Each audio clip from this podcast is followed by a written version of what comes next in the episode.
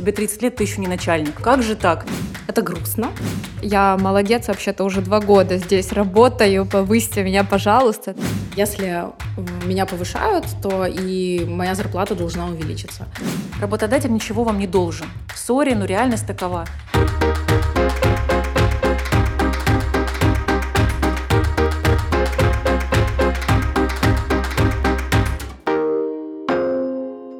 Привет! В эфире подкаст бизнес-школы Лаба «Умных любят» и наша постоянная рубрика «Переговорка». Здесь мы встречаемся с интересными людьми и обсуждаем разные рабочие моменты. Меня зовут Аня Облицова, я ведущая этой рубрики, а говорить сегодня буду с Юлией Кудиной, Head of People в стартапе Reface. Юль, привет! Привет, Аня, ребята!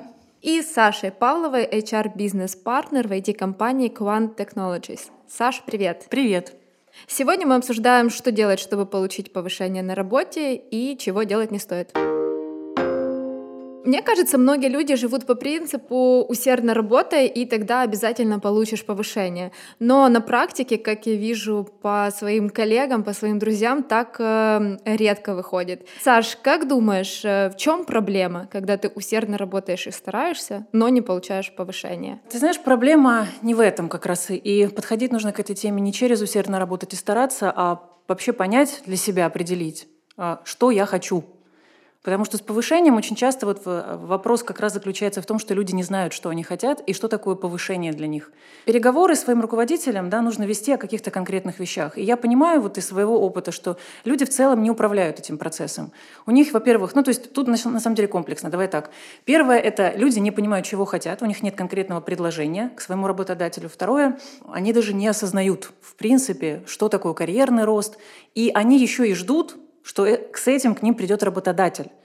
У них есть ожидание, что это, в принципе, ну, я же здесь работаю, поэтому об этом позаботятся. Вот мы с Юлей сидели, разговаривали тут, готовились к подкасту. Я, э, у меня есть такая, знаешь, одна из моих любимых тем, как бы, на, вокруг которых я люблю писать, рассуждать, это то, что всем очень не хватает взрослости, и взрослеть желательно, наверное, как-то управляемо и осознанно, и это тоже про взрослость. Когда я, как взрослый человек, управляю своей жизнью, управляю своей карьерой, разбираю, что мне нужно в карьере, и понимаю, что мне нужно, с этим прихожу к работодателю. Поэтому усердная работа — это, знаешь, как когда-нибудь меня заметят. Я буду так стараться, я буду ходить с такими вот черными кругами под глазами, сидеть с 6 утра до 23.00 в офисе, и это заметят. Ну, на самом деле нужно, нужно работать, как там, не по часам, а головой, по-моему, Точно. да? Вот, и в том числе нужно своей карьерой заниматься головой, а не тем, что просто усердно работать. Мне очень нравится э, такой принцип по жизни «начни с почему». То есть многие люди хотят повышения, но не до конца понимают, что это для них лично и зачем им это в общем нужно. Э, если дело может быть в деньгах, может быть в получении власти, признания, э, в общем, много причин. Кто-то хочет просто творить больше добра, например, тоже, тоже окей. А, вот. И очень часто я лично сталкиваюсь с проблемой, что люди не говорят вслух о том, что они хотят этого роста, или они говорят, но не объясняют свою мотивацию. Юль, начни с почему. Это очень интересно звучит, поэтому у меня вопрос, как правило, почему люди хотят повышения? Очень часто, вот в последнее время я сталкиваюсь с тем, что люди хотят больше принимать участие в каких-то принятиях решений, обсуждений на высоких уровнях в компании. И это здорово, э, потому что, вероятнее всего, их мотивация — это сделать работу в компании лучше и эффективнее. Но также э, это может быть эго. Э, мне хочется власти, я хочу говорить другим людям, чем им заниматься. И ну, это окей, просто примите это как факт, как бы будьте честными с собой в первую очередь. Повышение также может значить улучшение финансового состояния. Окей, классная причина, почему нет? Тут есть связь. Вот. Кто-то просто хочет круче обязанности, например. Тоже хорошая причина. У меня есть такое моя, мои мысли на эту тему я называю это истинная и ложная мотивация. Может быть, это звучит очень жестко и в лоб, но как есть. Для меня, например, пример ложной мотивации, и это, знаете, когда приходит внутренняя мама твоя и говорит, тебе 30 лет, ты еще не начальник. Что, как же так? Поднимись, со стула, пойди к начальнику поговори. На самом деле ты можешь не хотеть быть руководителем, ты можешь быть не готов руководителем, ты можешь не понимать, что такое быть руководителем. И вот когда приходит эта внешняя мама, или ты думаешь, что как бы все вокруг там, а я еще не там, вот это для меня как раз про то, что у человека нет связи с собой, понимания, вообще разговора с собой на эту тему, ну, возможно, никогда это не делал. А истинная мотивация — это все таки когда ты понимаешь, ну, э, у меня есть один очень хороший приятель, он э, когда-то он был программистом в моей команде, и сейчас он CTO. И, и для меня он пример, знаете, такой но самого классного ответа на вопрос, зачем тебе быть руководителем. А, когда-то, когда он был программистом, он со мной разговаривал, и, кстати, упоминает теперь меня как человека, который, по сути, подтолкнул его к тому, чтобы стать CTO стать менеджером. И он сказал, что я хочу быть руководителем, потому что когда я работаю с командой, то силами команды я могу достичь гораздо большего, чем усилиями самого себя, единственного человека.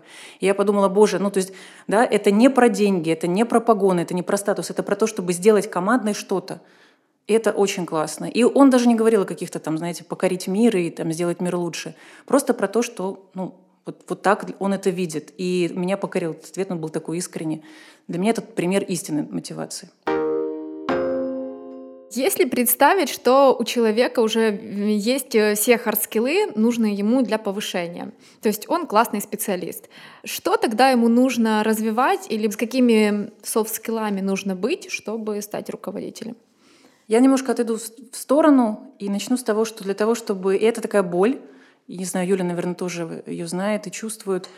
Руководителями люди становятся часто как раз вот когда приходит внутренняя мама, а не когда я понимаю, что такое руководителем быть, понимаю, зачем мне им становиться, и я им становлюсь. Очень часто, эм, я знаю, есть э, не любовь к слову менеджер, какая-то аллергия на него. Да? Мне все равно, на самом деле. Менеджер и лидер — это, по сути, там, две стороны одной медали, потому что для меня менеджер — это про процессность и про какое-то умение организовывать что-то, там, упорядочивать хаос. Лидерство — это скорее про вдохновлять и зажигать и быть харизматичным. И когда у тебя есть оба, обе половинки, то это идеальный такой, наверное, руководитель.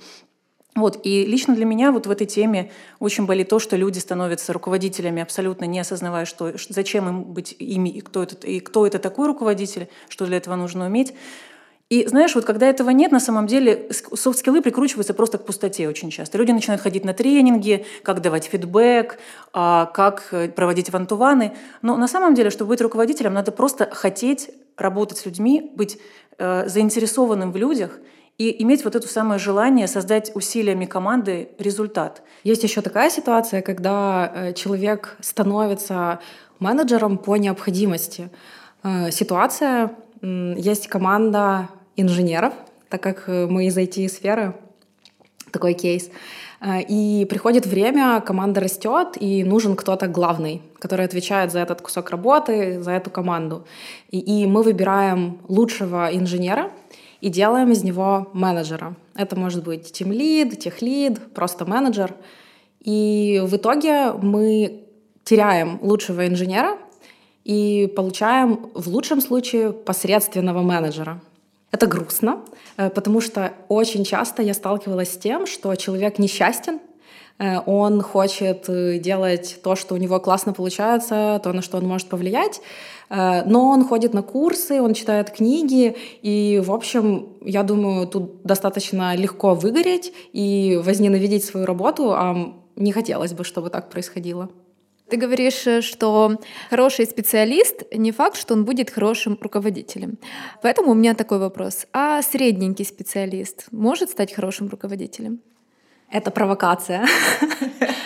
Э, в общем, я думаю, что если очень постараться, то да, но тоже, что мы подразумеваем под средненьким специалистом? Если ты не будешь авторитетом для команды, то, наверное, ты не станешь хорошим лидером. Я бы даже уверена, что ты не станешь, потому что команда должна тебе доверять и уважать.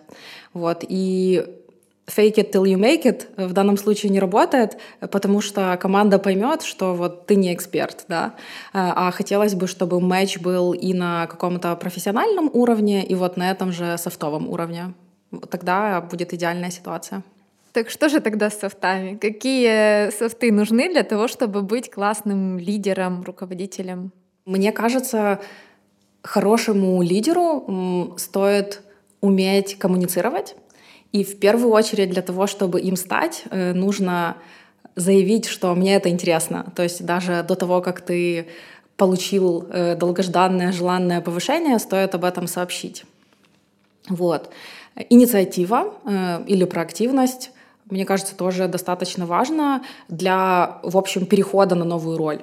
Потому что хотелось бы, чтобы все люди понимали, что рост и вот пусть это будет вертикальный рост, да, в компании, он происходит э, не авансом, а за то, что ты уже что-то сделал, э, и на самом деле меняется только название твоей роли. К сожалению, не всегда так происходит, и людей повышают наперед, э, но если вот если вы управляете своей карьерой, и тут я полностью согласна с Сашей, что карьеру можно и нужно планировать, и чем раньше вы для себя поймете, что я бы хотел стать менеджером однажды. И чем раньше вы начнете морально и неморально готовиться к этому, тем легче будет переход, и тем более естественным он будет.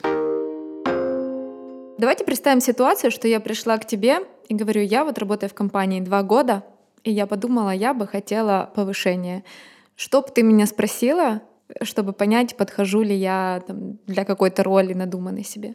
Я, в принципе, человек, который дотошный и всегда будет копать глубоко и в любой профессиональной теме, и в этой тем более.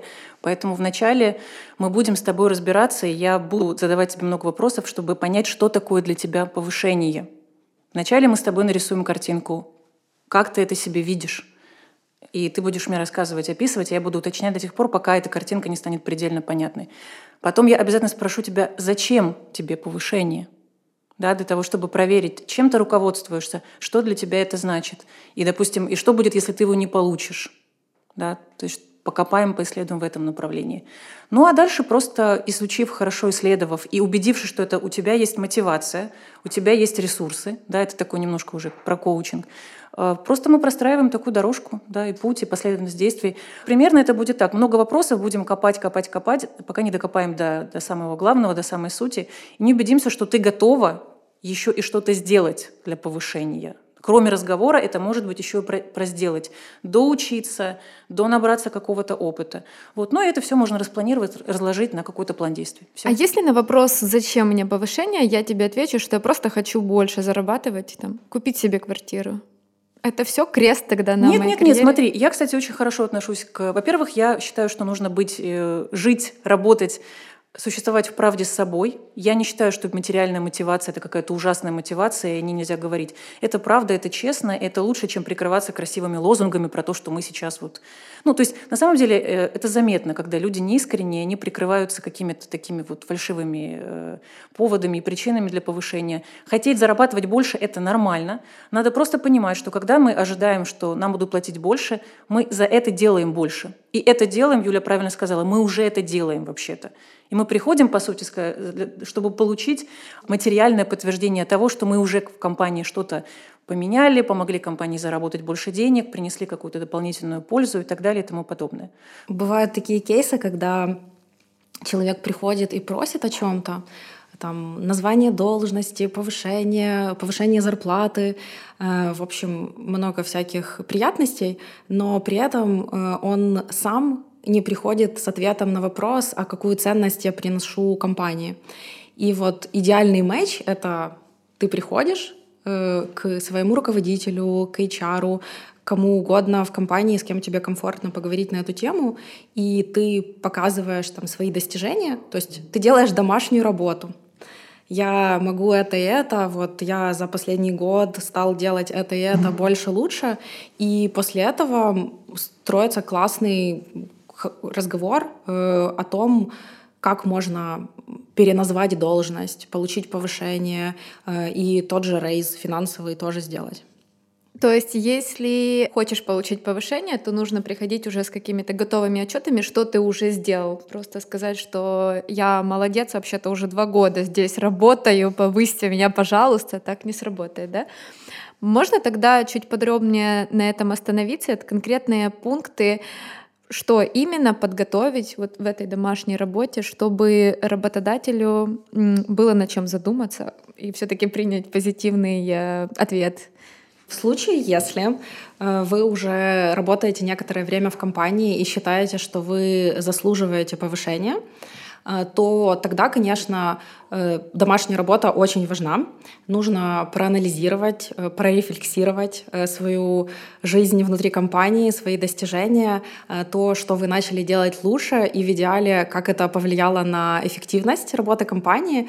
То есть чем больше кейсов, Например, когда мы готовим резюме, есть такой классный блок «Достижения». В общем, это то же самое, только ты не ищешь работу на рынке, а ты ищешь другую должность внутри компании. И тогда, имея вот эту всю информацию, значительно легче идет разговор э, о там, пересмотре должности. Но есть и вторая ситуация, э, когда вы управляете своей карьерой и заявляете о своем желании роста наперед. И это тоже нормальная э, ситуация. В общем, у меня относительно недавно в Рефейсе был случай, э, когда мы с коллегой э, говорили о ее намерении перейти в другую команду, в другую должность. В общем, это, я бы не сказала, что это вертикальный рост, он горизонтальный, но это совершенно другая сфера и роль.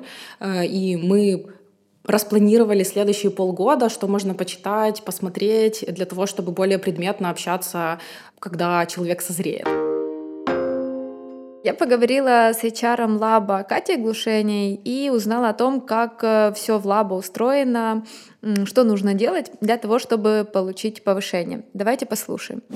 Мы сейчас работаем э, в динамичной среде, где за год в компании могут поменяться возможности, задачи, приоритеты. Поэтому, работая в нашей сфере, подходы к росту и апгрейду сотрудников немного отличаются от других сфер. Есть компании, э, которым там больше 15-20 лет, у них этот процесс э, намного прозрачнее и понятнее происходит. Почему? А, есть прописанные карьерные траектории, а, где четко есть а, указанные критерии перехода, какие скиллы нужно брать, сколько лет опыта, как их прокачать. Есть специальное отделы, которые занимаются развитием сотрудников, но мы сейчас работаем в других реалиях, и как бы нам не хотелось вот так прям все прописать, предусмотреть, с какой позиции на какую можно перейти, это нереально. Но в этом же и хорошая новость, потому что у нас в компании есть возможность расти не по заранее прописанным траекториям, а по тем скиллам и направлениям деятельности, которые, а, у тебя хорошо получаются, б, у тебя есть к ним интерес. Поэтому, если говорить о том, как у нас растут люди в лабе, первый вариант развития событий, когда сотрудник четко понимает, какие задачи ему интересно вести, какие есть узкие зоны, и у него есть план а, по тому, как эти зоны расширить, он приходит ко мне либо к руководителю со своими идеями, и мы вместе составляем план действий, а, что нужно сделать, чтобы действительно поменять а, сферу, позицию, отдел. У нас есть классные кейсы, когда а, девчонка из отдела техподдержки которая пришла еще студентом, закончила универ и поняла, что хочет заниматься контентом, перешла в контент-отдел, а, занималась а, общением в группах наших а, курсов. И еще через время она поняла, что хочет быть графическим дизайнером. И все вот эти переходы были по ее инициативе. Второй план развития событий — это когда руководитель видит потенциал в сотруднике и сам ему предлагает скажи, было бы ли тебе интересно заниматься вот этим, либо вот этим, я вижу, что у тебя есть к этому способность. Подведя черту, что важно? Четко понимать, что тебе интересно, чем ты хочешь заниматься и чем ты можешь быть полезным, и проявлять инициативу. Юль, а как э, в Рефейс получить повышение? Мы достаточно молодая, быстро растущая команда, э, и сейчас, вот положа руку на сердце, э, не скажу, что у нас есть прописан процесс, как это происходит, э, но мы с первого дня коммуницируем ребятам, нашим ньюкамерам, о том, что если у них есть интерес двигаться внутри компании между отделами или вертикальный какой-то рост, то они всегда могут обратиться ко мне, либо к своему менеджеру. Э, то есть мы выбрали направление таких близких э, доверительных отношений менеджера с командами. Э, и, в общем, у ребят есть возможность поделиться вот мыслями, желаниями, и я об этом обязательно узнаю, и мы вместе решим ситуацию.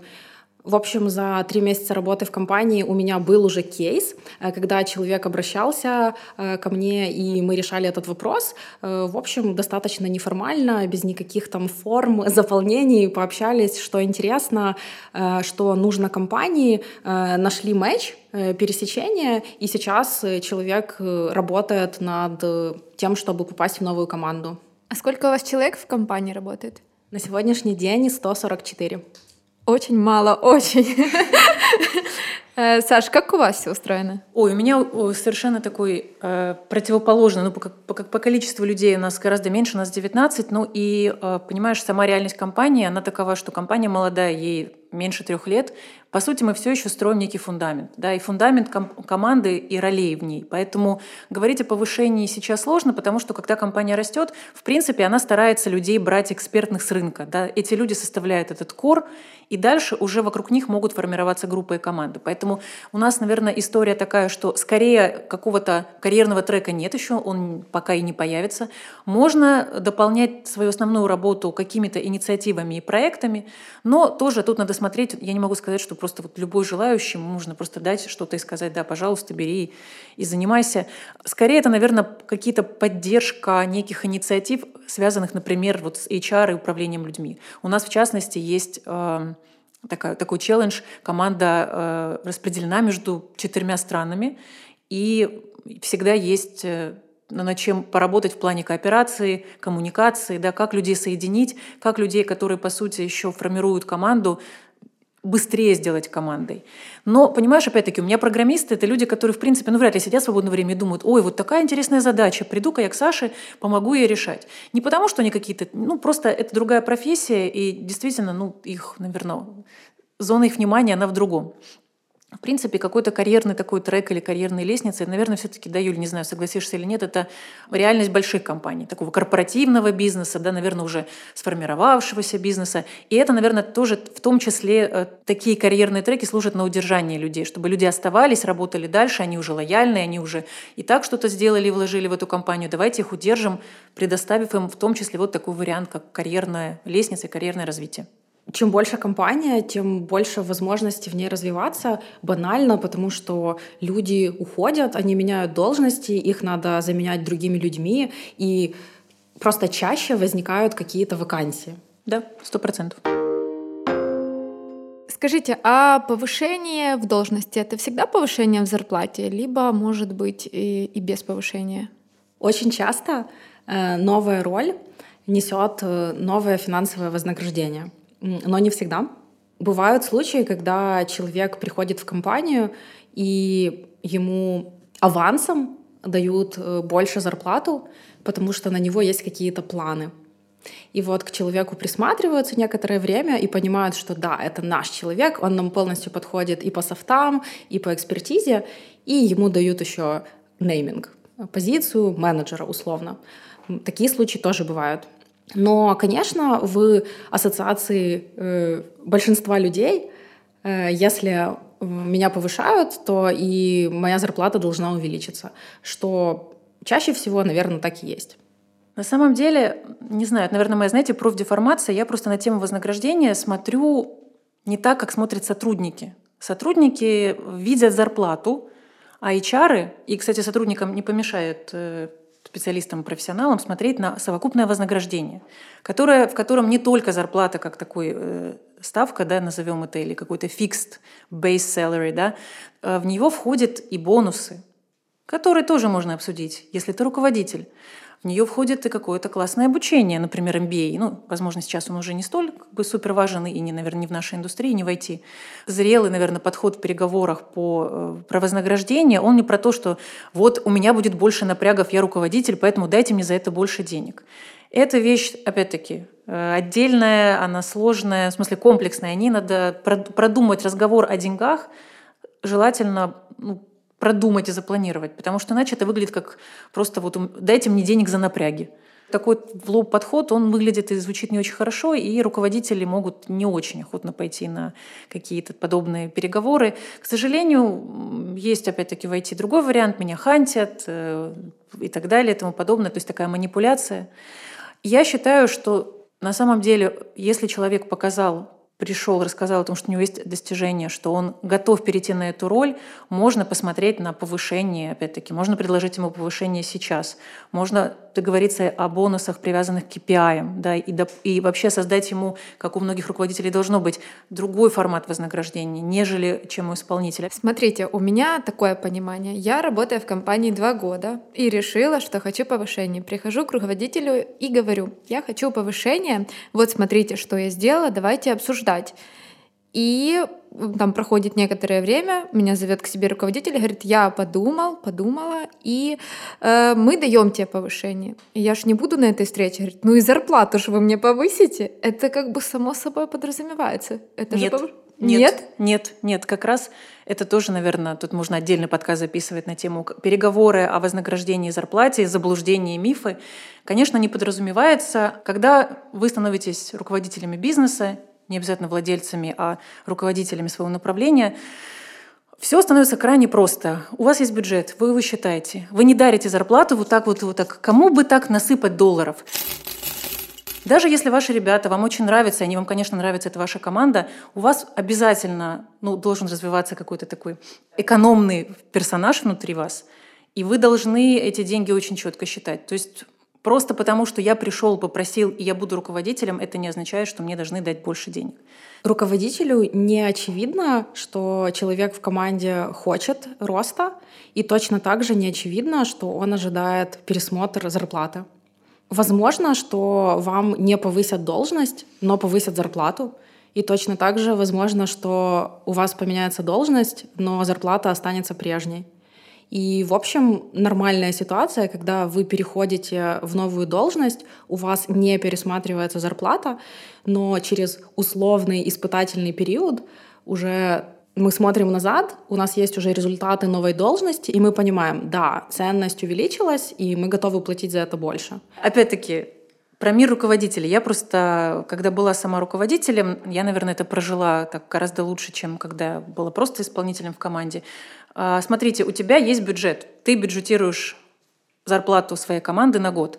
Ты можешь заложить в нее какую-то часть на повышение зарплат. Но это в случае, когда это повышение предсказуемо, понятно или управляемо, когда ты понимаешь, что у тебя растет человек, на вот эту должность, например, на лида. Естественно, что, скорее всего, в конце э, какого-то цикла оценки вы с ним будете об этом говорить, и ты понимаешь примерно, сколько ты ему дашь.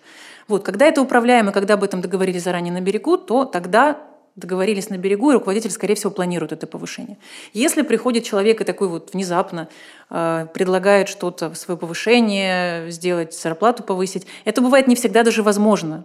У компании бывают очень разные ситуации с бюджетами и очень разные вот эти системы согласования. Иногда нужно пойти к HR и там что-то у него пробить, выбить, и HR может сказать нет, или к финансовому директору даже скорее. Он скажет нет, спасибо, до свидания. Как бы все, забюджетировал, вот сколько есть, столько есть. То есть я к чему веду? Возвращаясь к твоей мысли, у руководителей, у них там есть свои подводные особенности и свои сложности, и далеко не всегда, как он говорит, нет, не дам там денег, ну так очень грубо, да, он просто такой жадный. Просто есть его реальность, и ожидания к нему есть точно такие же, да, быть в бюджете. Это тоже неплохо понимать. Вообще, в принципе, если ты понимаешь своего руководителя, его реальность, и умеешь помогать ему решать его проблемы, это такая супер классика. Вот тогда повышение и в деньгах, и в должности очень вероятно в твоей жизни. Если ты приходишь и ты просто говоришь, дайте мне, потому что я такой вот молодец, эм, ну, там бывает по-разному, могут и не дать. Что делать, если вам отказали в повышении? Плакать? Увольняться? Ну, вообще спросить вначале, почему? Не уйти просто заплакать, да, и там вот так вот закрыть лицо и выбежать и хлопнуть дверью. Ну, логично, что спросить. И опять возвращаемся к коммуникации. Почему тебе его не, не дают? Ну, мы говорим, наверное, про должность для начала, да. А в чем причина? А послушать руководителя, сделать выводы и обязательно спросить, а что я могу или должен сделать для того, чтобы все-таки это повышение произошло и договориться там в каком про, про какое-то будущее и послушать, что тебе сказал руководитель. В принципе, если он с тобой работает, то, наверное, он хочет тебе дать возможность. Вряд ли он такой вот весь изверг и злодей. И, скорее всего, из этого разговора родятся какие-то идеи, предложения, советы, что тебе нужно делать. В такой ситуации у тебя, как у человека, который хочет повышения, есть полное право требовать развернутый фидбэк. Э, и когда ты понимаешь, в чем дело, в каких-то хард-скиллах или в софт-скиллах, то легче построить этот план развития. И в то же время я уверена, что не все руководители могут честно сказать своей команде настоящую причину отказа. И вот, собственно, это классная проверка на зрелость своего руководителя. Вот. И если вы чувствуете, что вам что-то не договаривают, то, возможно, есть смысл двигаться э, в новые роли в новых компаниях, и это окей. Но если вы чувствуете искренний интерес и помощь со стороны компании в вашем развитии, то just do it. Вот нужен какой-то таймлайн, сто процентов согласно Саше, нужен какой-то план. Ты выходишь после встречи с пониманием, что будет происходить следующие 3-6 месяцев, как именно компания может тебе помочь. И здесь есть миллион вариантов от бюджета на обучение до менторства, до каких-то испытательных периодов и так далее. И уже потом тебе решать, э, готов ты вот попробовать это вместе с компанией или нет. Мне кажется, еще очень важно, но это с этого вообще начинать надо, наверное, это отношение, снова-таки вот восприятие самой этой темы. Ты не проситель, который пришел, дайте мне повышение. Ты человек, у которого есть в идеале да, представление о собственной карьере, о том, какие, не знаю, хотя бы следующий какой будет этап, какой следующий будет шаг. И ты вместе с компанией и руководителем на каких-то партнерских, на равноправных условиях, да, и будучи равными друг другу людьми, ведешь диалог на эту тему. И это, знаете, ну, так же, как и в отношениях, да, твой партнер, твой, твой друг. Люди не обязаны тебя удовлетворять все потребности, радовать и быть хорошими, замечательными. Ты принимаешь их, они принимают тебя. У вас всегда диалог и коммуникация. То же самое здесь. Да, эта компания может, возможно, сейчас не дать тебе эту возможность. По объективным причинам или по понятным причинам, по непонятным. Ты просто оцениваешь это спокойно и думаешь о том, окей, если не здесь, то где. Работодатель ничего вам не должен. Сори, но реальность такова. Работодатель и начальник, и руководитель, и самый прекрасный лидер вам ничего не должен. А, у него своя цель, у вас своя цель. У него свои задачи, у вас свои задачи. Это звучит очень неприятно, наверное, и всем хочется, наверное, не слушать меня и подумать, нет, ну как же, как же вот эта семейная атмосфера и вот это все на благо. Ну, сори, я просто предпочитаю говорить трезво, как есть, как бы реальность, она такова. Поэтому, пожалуйста, научитесь э, заботиться о себе, строить эти цели, относиться по-взрослому к таким ситуациям и к вашим руководителям, к вашим компаниям, и тогда их будет, наверное, проживать проще и неболезненно, и нормально. Спасибо большое. Этот э, подкаст был для меня как э, лекция прям о том, как э, получить повышение. Правда, мне не актуально, но в целом. Э, спасибо вам большое, что пришли. Саш, Юль, вы э, классные, рассказали очень много полезных штук. А я напоминаю, что это был подкаст «Бизнес-школы Лаба. Умных любят» и наша постоянная рубрика «Переговорка». Э, подписывайтесь на наши соцсети, пишите нам, предлагайте темы для следующих обсуждений. И всем пока. Пока.